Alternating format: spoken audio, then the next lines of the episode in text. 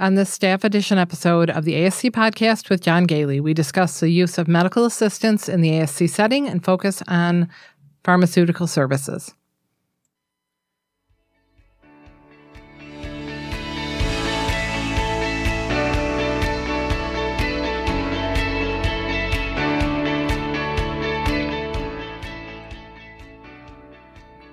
Welcome to the ASC podcast with John Goehle the longest running podcast specifically focused on the freestanding ambulatory surgery industry. The ASC podcast with John Goehle is brought to you through the generous support of our sponsors Ambulatory Healthcare Strategies, Surgical Information Systems, Intalere, Encompass Healthcare Data Solutions, Medicus IT, and BHG Patient Lending. This podcast would not be possible without the support of our sponsors, all of whom have been carefully screened for the quality of their products and services and their dedication to the ASC industry. For more information about our sponsors, visit our website at ascpodcast.com and please consider them for your center's needs.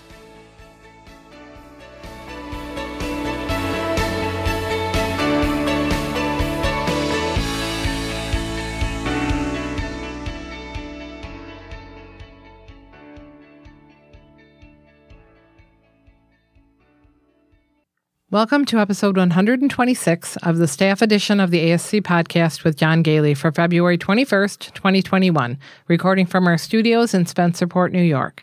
This is Susan Cronkite, Chief Researcher for the ASC podcast with John Goehle and Senior Nurse Consultant for Ambulatory Healthcare Strategies.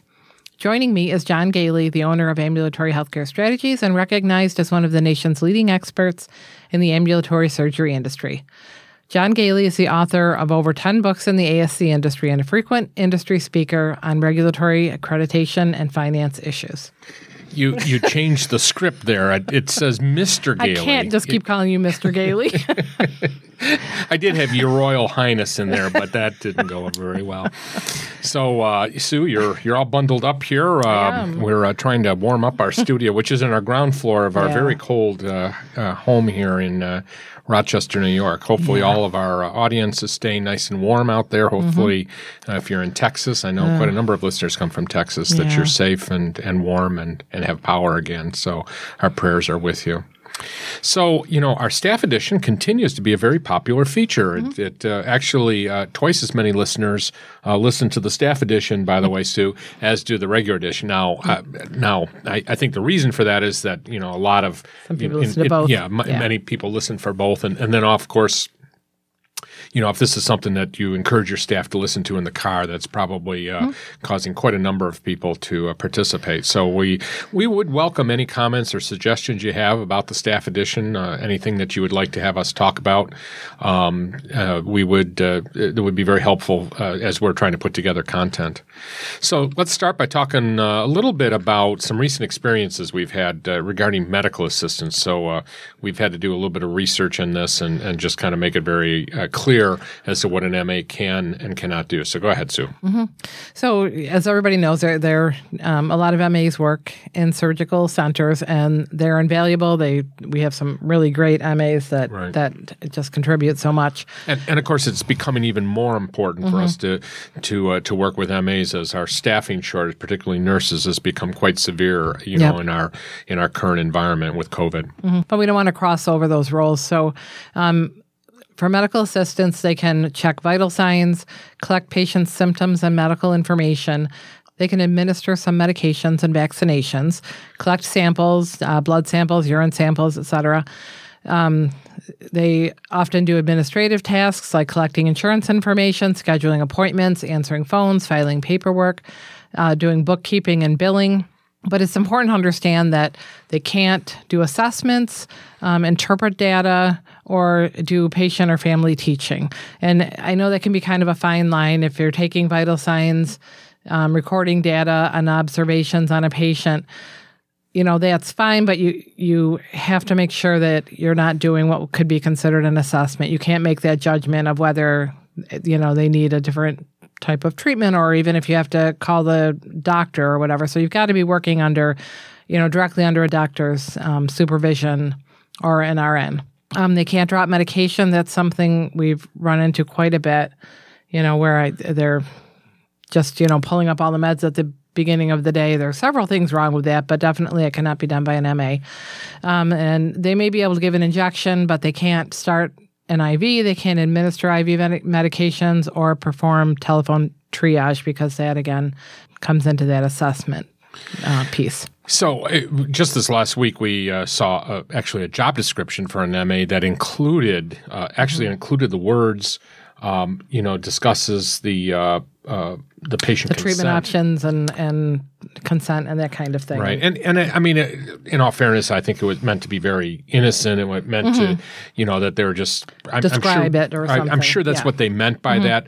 But unfortunately, the way it was worded, it just it immediately, uh, you know, stood out Mm-hmm. as, oh my goodness, this is a, a significant violation of uh, of their scope of practice. So Mm-hmm. uh, be very careful about any of the language. It- you know, and by the way, even a nurse can't discuss. You know the uh, the informed consent actual- of those Mm-hmm. yeah. questions.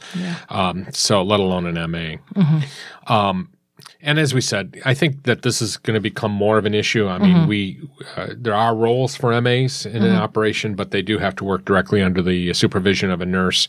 Uh, and as you said, Sue, and we need to reemphasize, they can't do anything that looks or smacks of of um, assessment, like if they're working in the PACU, if they're recovering patients, that's really tricky because you have to make some assessments to know when you know when there's a concern. Right. And And and it's also important to note that uh, you know a, a nurse always has to. I mean, the, the MA has to work under the direct supervision. When we mean direct, that means that that nurse has to be in the same room Yeah. with the MA when they're performing all of their duties uh, in the surgery center. So today, I thought, or for this episode, I thought we would uh, concentrate on pharmaceutical services, something that we haven't talked about in the podcast in general for uh, at least a year. And uh, you know, some issues have been popping up recently on it, but it's certainly time to talk about it.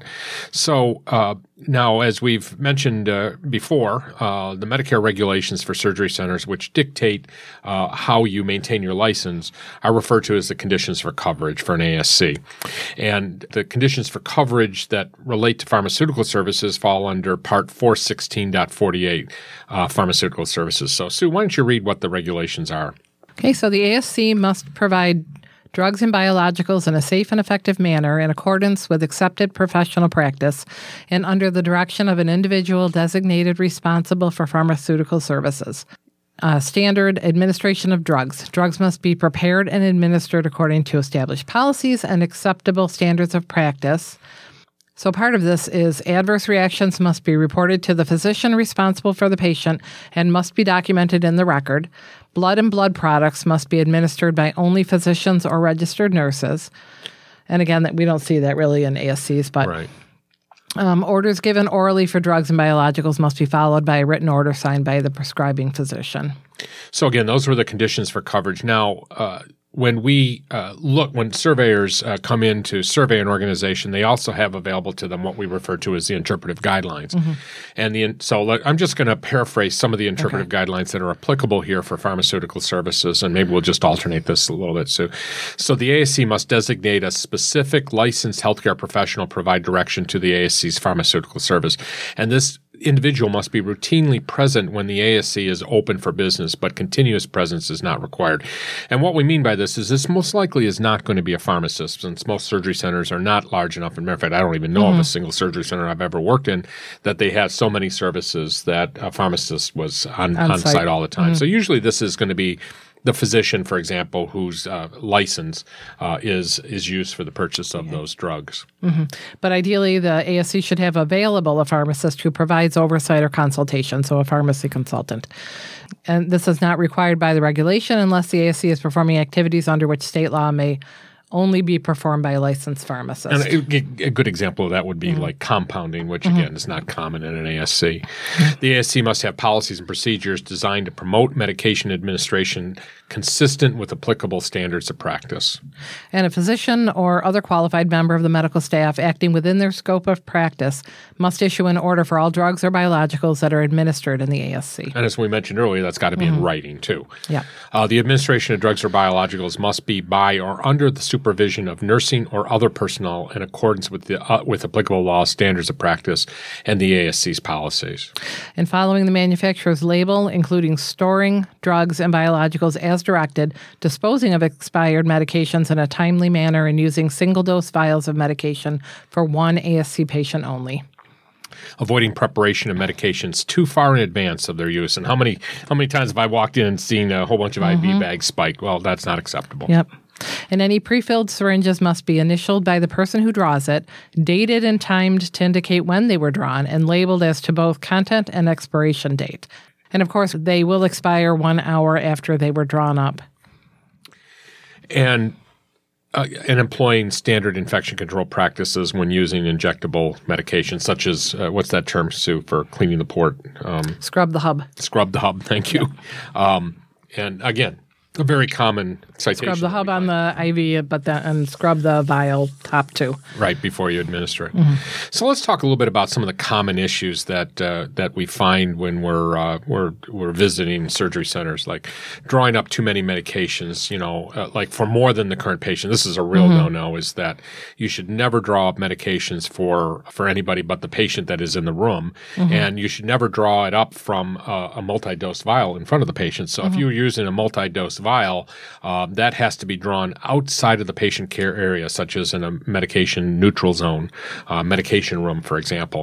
Uh, and that is a common citation. Unfortunately, mm-hmm. it could also be an immediate jeopardy situation where the center would be subject to shutdown until they fix that problem, uh, you know, permanently.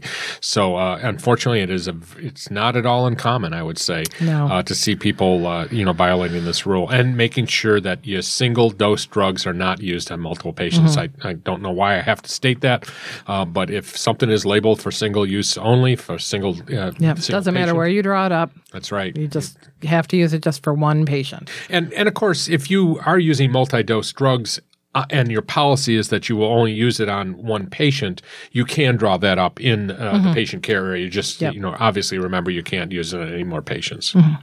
And not labeling drugs appropriately has been another problem. As we just talked about, making sure that you uh, have those four elements on the drugs. Mm-hmm and remembering that you have to label the drugs if you're not using it right away. So, and, and, what we mean by that is, if you hold it in your hand the entire time and never let it down, you mm-hmm. probably don't have to dr- label it. But mm-hmm. the minute you put it down, even if it's only for a minute or for a second, uh, uh for that matter, mm-hmm. or uh, put it in your pocket or anything. Right, it needs yep. to be labeled. And I know I've heard this argument. Well, you know, it's propofol. Everybody knows what propofol looks like. Mm-hmm. There's no way we could uh, mix it up. It yeah. doesn't matter. The the rules are the rules. Yep have it labeled and it sounds so obvious but make sure that you look and that you're double checking them. And we did want to mention there's a note in terminology from the look-alike sound-alike or lasa that we used to call it. It's now called confused drug names yeah, so that uh, that is from the ISMP, which is changing the terminology. Actually, the confused drug names has always been the term out there, but we've used the kind of what we would refer to as a, a vernacular term, look-alike, mm-hmm. sound-alike drugs. So now we're moving to confused drug names, and to encourage you to start changing the labeling or the the signage that you might have in your surgery centers now to confused drug names. Mm-hmm. And to that end, storing drugs too close to each other in alphabetic order is very common, you know. Mm-hmm. Uh, but uh, let's let's you know, ephedrine and epinephrine storing them next to each other other is is just asking for trouble. So yeah, so you can do the alphabetical order, but just not for those drugs that that are too similar looking in name. Separate right. those in some way, and also use the tall man lettering. You know, anything that you can do to to separate those. Let's talk about drug storage for a second, and particularly uh, uh, drug storage and medication refrigerators. Um, I don't want to see any dorm room refrigerators anymore for mm-hmm. storing drugs. They're just not stable enough. So uh, if you've got that type of a, of a of a refrigerator that you're using for your medications, you should be replacing that with uh, a, a, refrigerator that's much more stable, that's been designed, um, which unfortunately will be more expensive, you know, for drugs, and continuously monitoring. Now, ideally, you know, if you have uh, an alarm system built into the refrigerator uh, that would be best. But uh, the other thing you can do is have one of those new USB uh, thermometers that uh, you can uh, put inside the refrigerator and then put into your computer to be able to mm. monitor the, the temperature continuously. Uh, at the very least, you need to record the temperature uh, throughout the day and uh, monitor the high and low settings. So if you get a refrigerator or get a, a temperature monitor that has a high low uh, monitoring capability and reset it every day and then mm-hmm. record the high and low temperature, anything that falls outside of that uh, range, you know, you have to either check the manufacturer's instructions to see if the drug, you know, how long the drug can be outside of that range um, uh, or dispose of it. Mm-hmm. And speaking of drug disposal, yep. don't throw your drugs out in the sharps container. Don't leave the half full syringes and just toss them in there, or the half full. Um, you know, medication vials, you should get the some type of a, a, drug disposal container, like the Drug Buster or RX Destroyer, and just keep small bottles of those in the areas where you're drawing up the medication and using the medication, and just put and squirt the drugs into that. Um, and you know, you get multi uses from that. So right. there really doesn't. So it doesn't end up being very expensive, and yeah. it's it's if you put them in the right place, put them in a handy place, it's not that hard to do. So that that's an easy solution. And as Sue said, you know, do not dispose of drugs in the sharps containers. Uh, making sure that the, uh, mm-hmm. you know, mm-hmm. vials that you might have are completely empty. That you dispose of all of the, the remaining drugs from a vial into the drug buster or drug RX destroyer, mm-hmm. uh, or squirting and, them into the um, people talk about squirting them into the chucks pad or something yeah. like that. That's not not acceptable. That's not really anymore. acceptable anymore.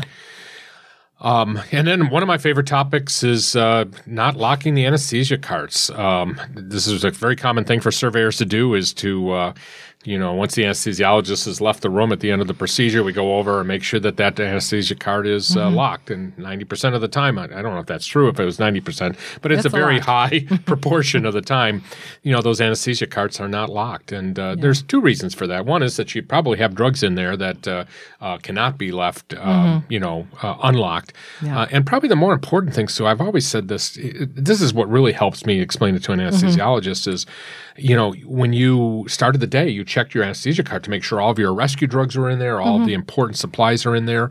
And uh, if you don't lock the card, how do you know somebody hasn't come in and taken it? Yeah. Even for the most innocent of reasons. Maybe another anesthesiologist needed something in his mm-hmm. cart, came over to your cart, took something out, and if and they were going to tell you they didn't tell you, and now you don't have what you need on your card. I mean, card. you're responsible for that. So yeah, so uh, so please make sure. And this is a good thing for you know the staff here is that when you see the anesthesiologist leaving the room and forgetting to lock the card, remind him to lock the card.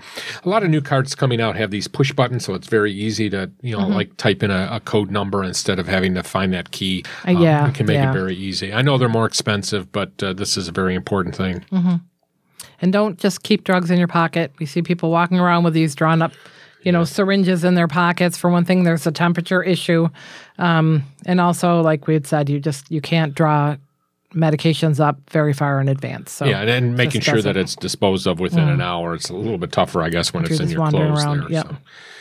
So let's just kind of finish by talking about how do we avoid drug errors? Well, one is what we're doing right now is staff education, you know, making sure people are aware of the rules, the regulations, um, that they're aware of what a surveyor is going to be looking for mm-hmm. when they come in.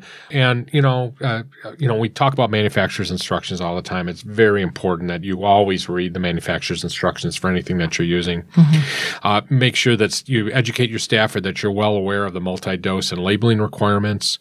Um, and you know to you know for the nurses that are doing assessments making sure you get full information from the patient on the drugs that they're taking any allergies they have and of course any reactions they have mm-hmm. to those drugs um, this happens a lot you know for example i do expert witness testimony sometimes and I can't tell you the number of times that we've we've run into situations where there's been a question as to whether we got full information from the mm-hmm. patient beforehand or something happened to the patient because we didn't uh, get full information. Now most of the time, uh, we think it's because the patient refused to give it or didn't give mm-hmm, it to us. Mm-hmm. Uh, but one could yeah. certainly argue, and, and, often the plaintiff's attorney is arguing, well, you never asked for that information. So making sure that you get that full information. I know. I mean, I know the pressure you have from the doctors to get that patient in and out quickly, uh, but you need to, to, you know, you as yeah. nurses, your responsibility is to protect the patient. And the best way to protect the patient mm-hmm. is know as much as possible about that patient. Yeah. And the storage that we had talked about with the tall man lettering and not storing similarly named medications next to each other. That also goes with um, different strengths of the same medication. If you have more than one, which we don't recommend, generally you should try to, like as John has said, um, standardize the strength of, of your different medications.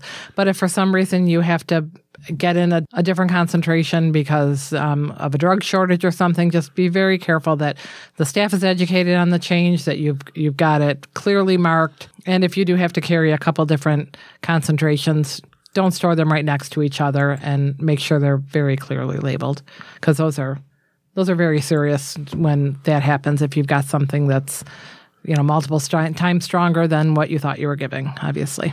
So, big takeaway is do everything you can to you know protect the patient, make mm-hmm. sure you get proper information, make sure you educate yourself on the rules and regulations, and uh, always double check, do all of your six rights, you know, when when you're giving medications.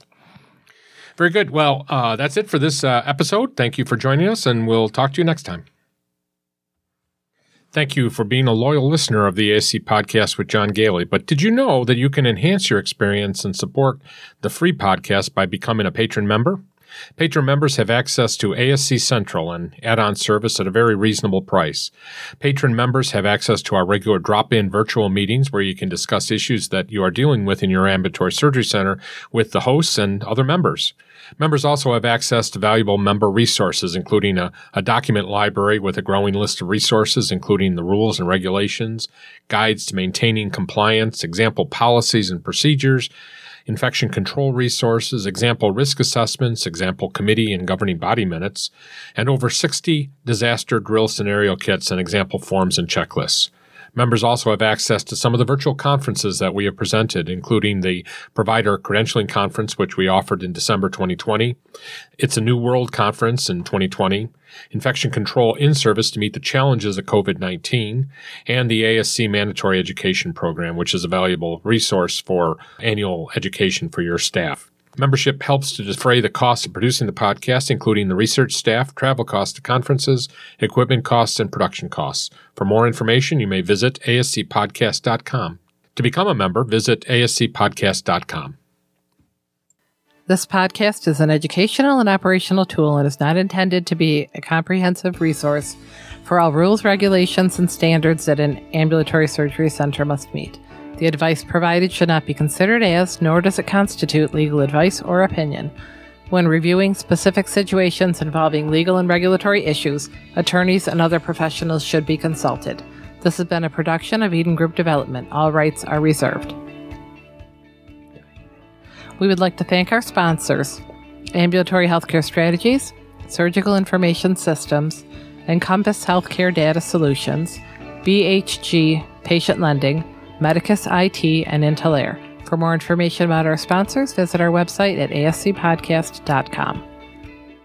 If you're interested in advertising or sponsoring the ASC podcast with John Goehle, please email us at info at ascpodcast.com. We would love to hear your questions and comments. Please email us at comments at ascpodcast.com.